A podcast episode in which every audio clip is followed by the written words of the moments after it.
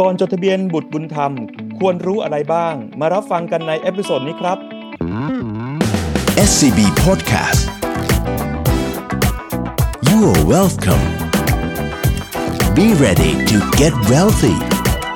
Presented by SCB Wealth สวัสดีค่ะ กลับมาอีกครั้งนะคะ กับรายการ Tax and Law Made Simple Podcast ที่จะมาไขข้อข้องใจเรื่องกฎหมายและภาษีให้เข้าใจกันได้ง่าย ๆ ค่ะ วันนี้อยู่กับดิฉันขวัญจุธาทิพย์ปัทมานุษย์กับพี่เอสดรสาธิตผ่องธัญญานะคะ ผู้อำนวยการอาวุโสจาก SCB Estate Planning and Family Office ค่ะ วันนี้เราสองคนก็มีประเด็นที่น่าสนใจมากๆเกี่ยวกับครอบครัวมาพูดคุยให้ฟังกันค่ะ จากที่สมัยนี้เนี่ยคนเราก็มีลูกกันได้ยากขึ้น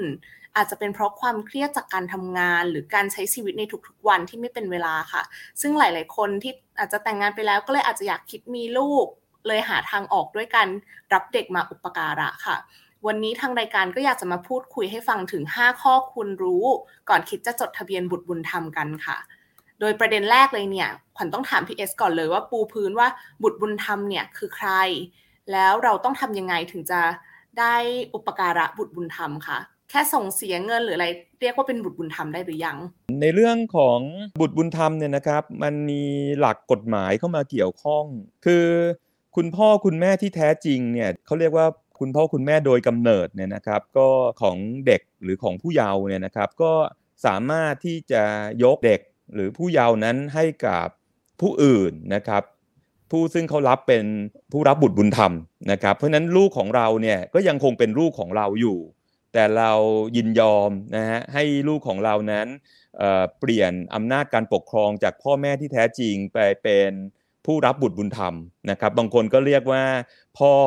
อบุญธรรมนะครับถ้าเป็นฝ่ายชายนะฮะผู้รับบุตรบุญธรรมเป็นผู้ชาย หรือถ้าเรียกว่าแม่บุญธรรมก็ผู้รับบุตรบุญธรรมเป็นผู้หญิงนะฮะก็เป็นลักษณะของกฎหมายรับรองสิทธิ์นะครับ ว่า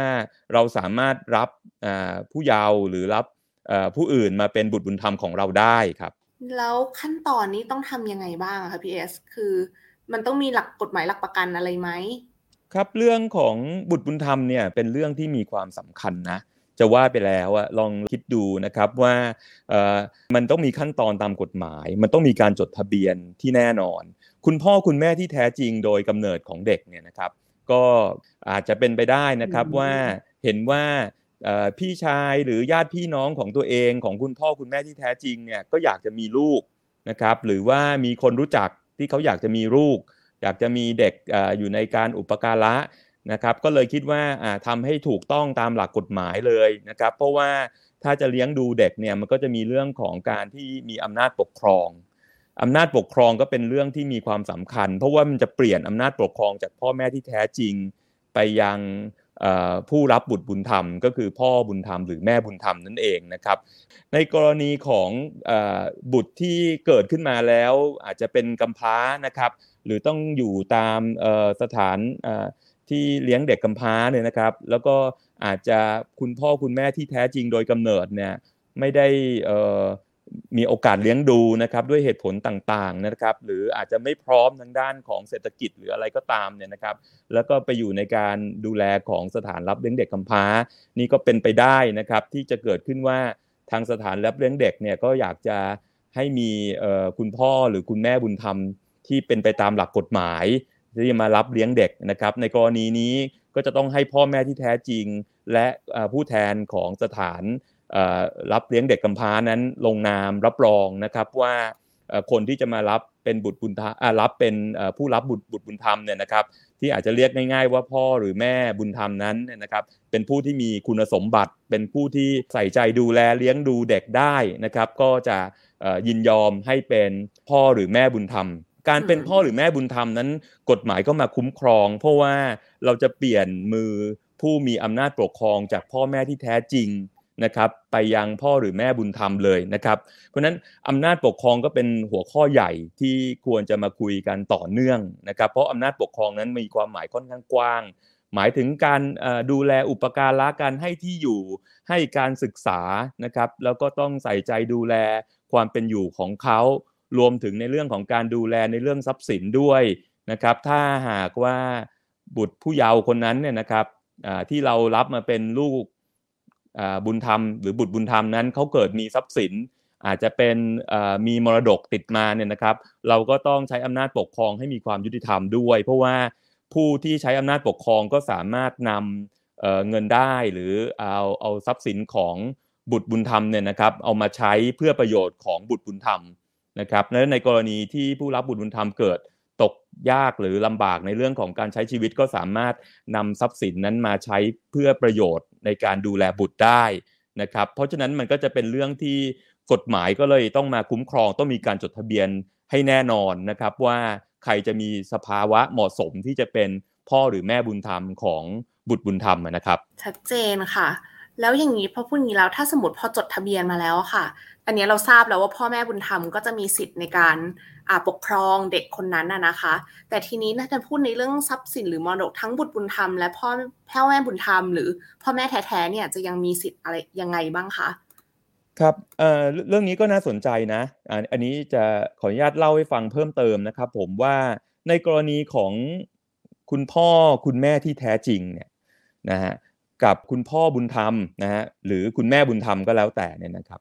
เอ่อมันจะมีความแตกต่าง คือประเทศไทยเราใช้หลักกฎหมายที่ว่าในกรณีที่ยังมีพ่อแม่ที่แท้จริงโดยกำเนิดอยู่เนี่ยนะครับ แล้วก็จดทะเบียนมีการจดทะเบียนเป็นบุตรบุญธรรมของพ่อบุญธรรมหรือแม่บุญธรรมไปแล้วเนี่ยพ่อแม่ที่แท้จริงเนี่ยนะครับยังคงมีตัวตนและคงมีสิทธิ์นะครับในการได้รับมรดกนะครับในกรณีที่บุตรของตัวเองเนี่ยนะฮะเสียชีวิต พ่อแม่ที่แท้จริงก็รับมรดกได้ หรือตรงกันข้ามนะครับ ในกรณีที่คุณพ่อคุณแม่ที่แท้จริงโดยกำเนิดเนี่ยเสียชีวิตนะครับ คนที่เป็นบุตรเนี่ยถึงจะยกให้เป็นบุตรบุญธรรมของคนอื่นไปแล้วเนี่ยก็ยังมีสิทธิ์ในการรับมรดก อันนี้เป็นเรื่องสิทธิ์ในการรับมรดกนะครับนี่ในทางตรงกันข้ามเนี่ยคนก็ถามต่อว่า ในกรณีของลูกบุญธรรม หรือที่เรียกว่าบุตรบุญธรรม เสียชีวิตขึ้นมาปั๊บเนี่ยนะครับ คุณพ่อหรือคุณแม่บุญธรรมนั้นจะไม่มีสิทธิ์ในการรับมรดกนะครับสาเหตุก็คือผมยกตัวอย่างง่าย ๆ ผมเข้าใจว่าหลักกฎหมายคงจะไปมองถึงในแง่ของการที่ว่า เนื่องจากว่าการรับผู้อื่นเนี่ยมาเป็นบุตรบุญธรรมนั้นก็ต้องใส่ใจดูแล ก็กลัวว่าถ้าหากอนุญาตให้มีการรับมรดก จากบุตรบุญธรรมถ้าหากบุตรบุญธรรมเสียชีวิตเนี่ยนะฮะอาจจะมีเรื่องของการคิดร้ายอะไรก็ได้นะครับมันก็อาจจะเป็นเจตนารมณ์ของกฎหมายที่ให้พ่อหรือแม่บุญธรรมไม่สามารถรับมรดกจากบุตรบุญธรรมได้ แต่ในทางตรงข้ามในกรณีที่คุณพ่อหรือคุณแม่บุญธรรมเสียชีวิตเนี่ยบุตรบุญธรรมยังคงสามารถมีสิทธิ์ในการรับมรดกนะครับ เพราะว่าบุตรบุญธรรมถือว่าเป็นผู้สืบสันดานชั้นบุตร อย่างหนึ่งนะฮะซึ่งยังอยู่ในหลักของการได้รับแบ่งมรดกนะฮะอันนี้น่าสนใจมากๆเลยค่ะพี่เอสงั้นขอขอสรุปอย่างนี้ ตามความเข้าใจนะคะ ก็คือตัวลูกบุญธรรมเนี่ยสมมติถูกบุญธรรมไปแล้ว ยังมีสิทธิ์ได้รับมรดกทั้งจากพ่อแม่บุญธรรม แล้วก็พ่อแม่แท้ๆของตัวเองนะคะ แต่ในทางกลับกันเนี่ยพ่อแม่แท้ๆยังได้รับมรดกจากลูกของตัวเองที่ถูกบุญธรรมไปแล้ว แต่พ่อแม่บุญธรรมเนี่ยจะไม่สามารถรับมรดก จากตัวเด็กที่ได้บุญธรรมมาได้ ใช่ครับใช่ฮะเข้าใจแล้วค่ะ งั้นเดี๋ยวขอนขอมาข้อถัดไปที่เราควรจะรู้กันค่ะ ถ้าใกรกรณีเนี่ยสมมตินะคะ เด็กได้ถูกบุญธรรมไปแล้ว แล้วถ้าพ่อแม่บุญธรรมเนี่ยเลิกกัน อันนี้ใครจะมีสิทธิ์ในการดูแลบุตรบุญธรรมนะคะ คือปกติผมเเรียนอย่างนี้แล้วกันนะครับ สมมุติว่าคุณพ่อคุณแม่ที่แท้จริงเนี่ยนะครับยกยกตัวอย่างก่อนนะฮะเพื่อเพื่อเสริมความเข้าใจ คุณพ่อคุณแม่ที่แท้จริงของเด็กเนี่ยเกิดยังมีชีวิตอยู่นะครับ แล้วเพอเอิญมีคุณลุงนะครับ ซึ่งก็คือคุณเป็นพี่ชายของคุณพ่อเนี่ยท่านก็ไม่ได้แต่งงานไม่ได้อะไรอย่างเงี้ยนะครับ ท่านก็เอ็นดูหลานมากก็เลยมารับหลานตัวเองเนี่ยไปเป็นบุตรบุญธรรมนะเพราะฉะนั้นคุณลุงก็จะกลายเป็นคุณพ่อบุญธรรมนะฮะหลานก็จะกลายเป็นบุตรบุญธรรมของคุณลุง อย่างเงี้ยมันก็จะกลายเป็นมีแต่ คุณพ่อบุญธรรม แล้วก็ไม่มีคุณแม่บุญธรรมอยู่แล้ว แต่ถ้าสมมุติว่าในกรณีที่คุณลุงแต่งงานกับคุณป้านะครับ แล้วคุณป้านั้นเกิดก็เอ็นดูหลานคนนี้เหมือนกันนะครับ แล้วก็อยากที่จะรับหลานคนนี้เป็นบุตรบุญธรรมนะครับ ด้วยกฎหมายก็ยอมรับนะครับว่าทั้งลุงทั้งป้าสามารถเป็นคุณพ่อและคุณแม่บุญธรรมของหลานคนนี้ได้ เพราะปกติบุตรบุญธรรมคนเดียวเนี่ย จะมีผู้รับบุตรบุญธรรมได้แค่ 1 ต่อ1นะครับ อย่างเช่นบุตรคนนี้ซึ่งเป็นบุตรของคุณพ่อคุณแม่โดยกำเนิดเนี่ยจะมีผู้รับบุตรบุญธรรมเกินหนึ่งคนไม่ได้นะครับ เพราะฉะนั้นพ่อบุญธรรมก็มีได้คนเดียวนะครับ จะไปมีแม่บุญธรรมไม่ได้ แต่กฎหมายยังยกเว้นให้เฉพาะกรณีที่เกิดพ่อแม่บุญธรรมเขาจดทะเบียนกันนะครับ อย่างกรณีคุณลุงคุณป้าในกรณีที่เคสตัวอย่างเนี้ยกฎหมายก็เลยยอมให้บุตรบุญธรรมคนนี้ มีพ่อ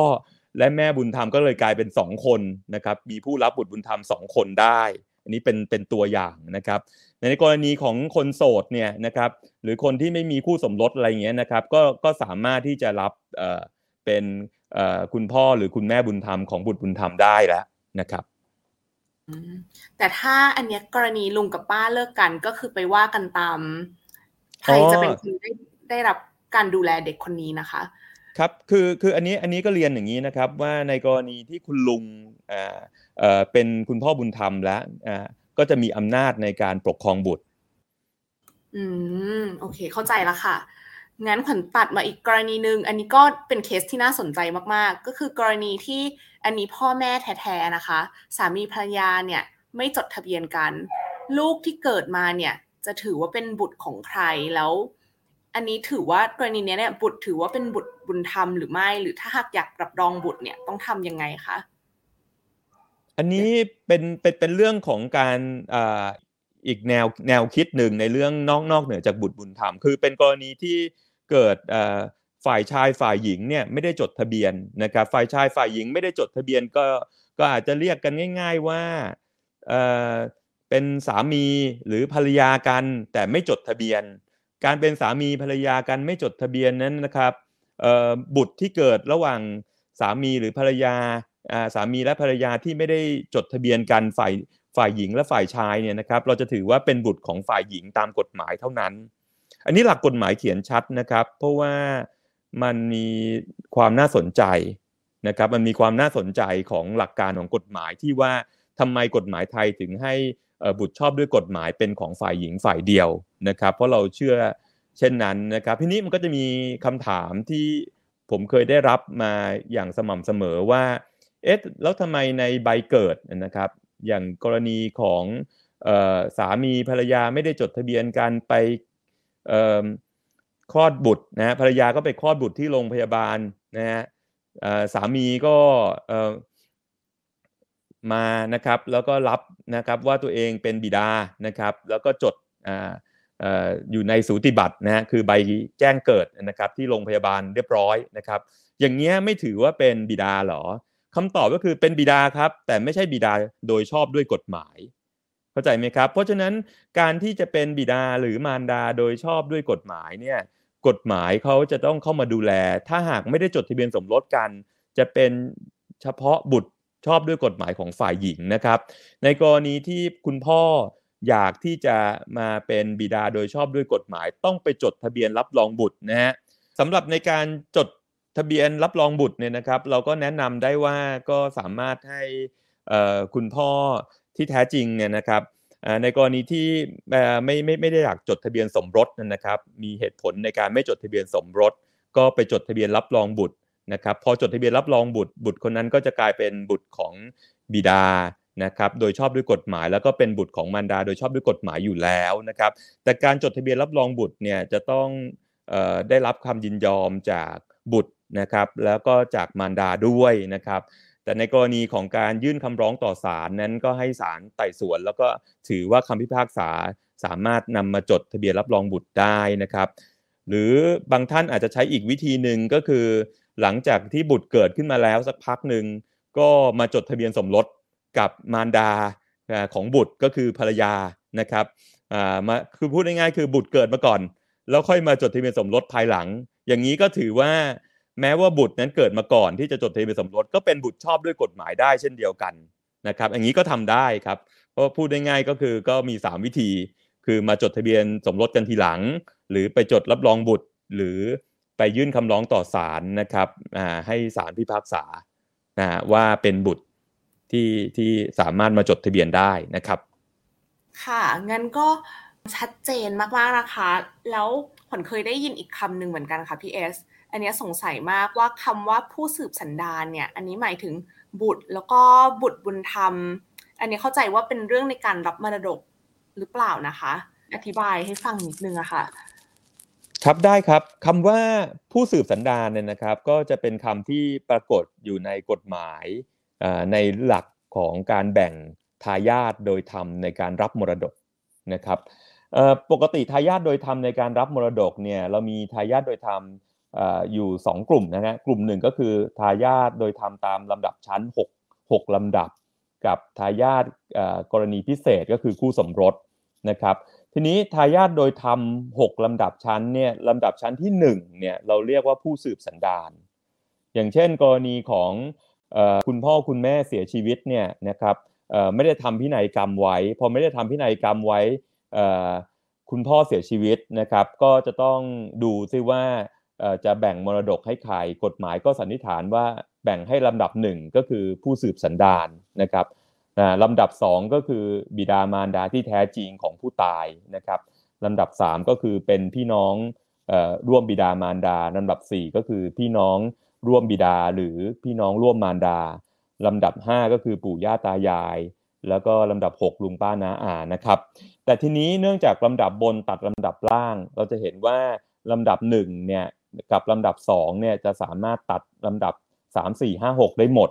เพราะฉะนั้นเลย ทำให้ลำดับหนึ่งที่เป็นผู้สืบสันดานเนี่ยมีความสำคัญมากนะครับลำดับ 1 และ2เนี่ยจะถูกรับมรดกก่อนนะครับลำดับหนึ่งคือผู้สืบสันดานนี้ผู้สืบสันดานเนี่ยนะครับคนส่วนใหญ่ก็จะนึกว่าคือบุตร ซึ่งก็มีส่วนถูก แต่ผู้สืบสันดานในภาษากฎหมายแล้ว ก็หมายความว่าเป็นบุตรประเภทต่างๆ รวมไปถึงหลานเหลนด้วยนะครับ แต่ ประเด็นของการรับมรดกนั้นเราจะกฎหมายจะให้ผู้สืบสันดานชั้นบุตรเท่านั้นเป็นผู้รับ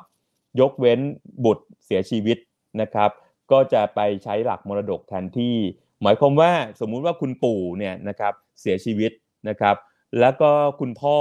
ก็เสียชีวิตนะครับไปแล้ว เพราะนั้นลูกของคุณพ่อก็จะขึ้นมารับมรดกแทนคุณพ่อ เพราะคุณปู่เสียชีวิตตัวอย่างเป็นต้น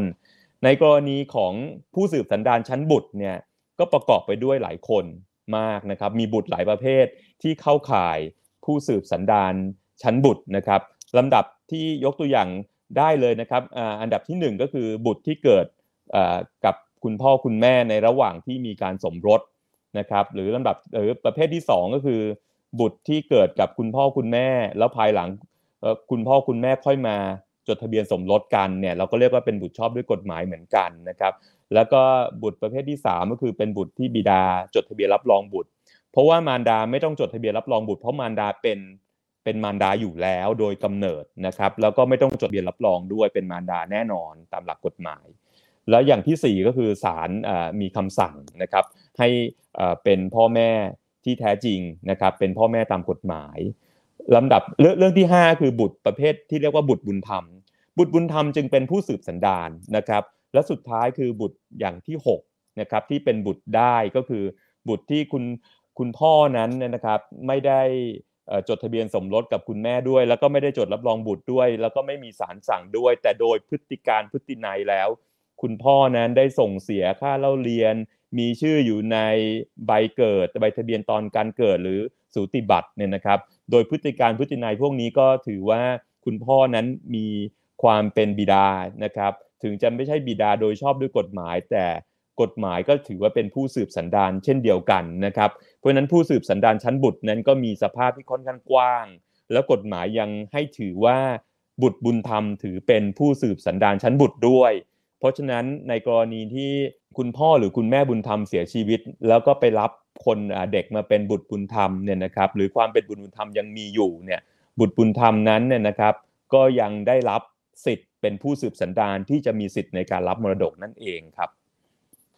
อืมแล้วบุตรทั้งหกประเภทเนี่ยค่ะ ที่เป็นทายาทอ่าสืบสันดานชั้นบุตรเนี่ย ทุกประเภทได้รับเท่ากันไหมคะพี่เอสตามกฎหมายตามหลักได้เท่ากัน ตามหลักได้เท่ากันนะเอ่อขออนุญาตเล่าเพิ่มเติมนะฮะยกตัวอย่างให้ฟังนะครับ เพราะว่าเวลาพูดถึงในเรื่องของการแบ่งมรดกเนี่ยนะครับ เราจำเป็นที่ต้องยกตัวอย่างฮะ เพราะว่าไม่อย่างนั้นมันแบ่งยากนะครับ ยกตัวอย่างก็คือสมมุตินะฮะว่ามีคุณลุงนะครับอยู่คนหนึ่งเนี่ยนะครับเกิดไปรับบุตรบุญธรรมมานะครับคุณลุงเนื่องจากว่าเห็นว่าตัวเองไม่ได้แต่งงานแล้วก็เลยไม่ได้มีบุตรด้วย นะครับก็ไปรับบุตรบุญธรรมมาตามตัวอย่างเดิมนะครับ ไปรับบุตรบุญธรรมมา ซึ่งคุณลุงคนนี้ก็ไปรับบุตรบุญธรรมเอาลูกของน้องชายตัวเองนะครับมาเป็นลูกบุญธรรมนะครับ ปรากฏว่า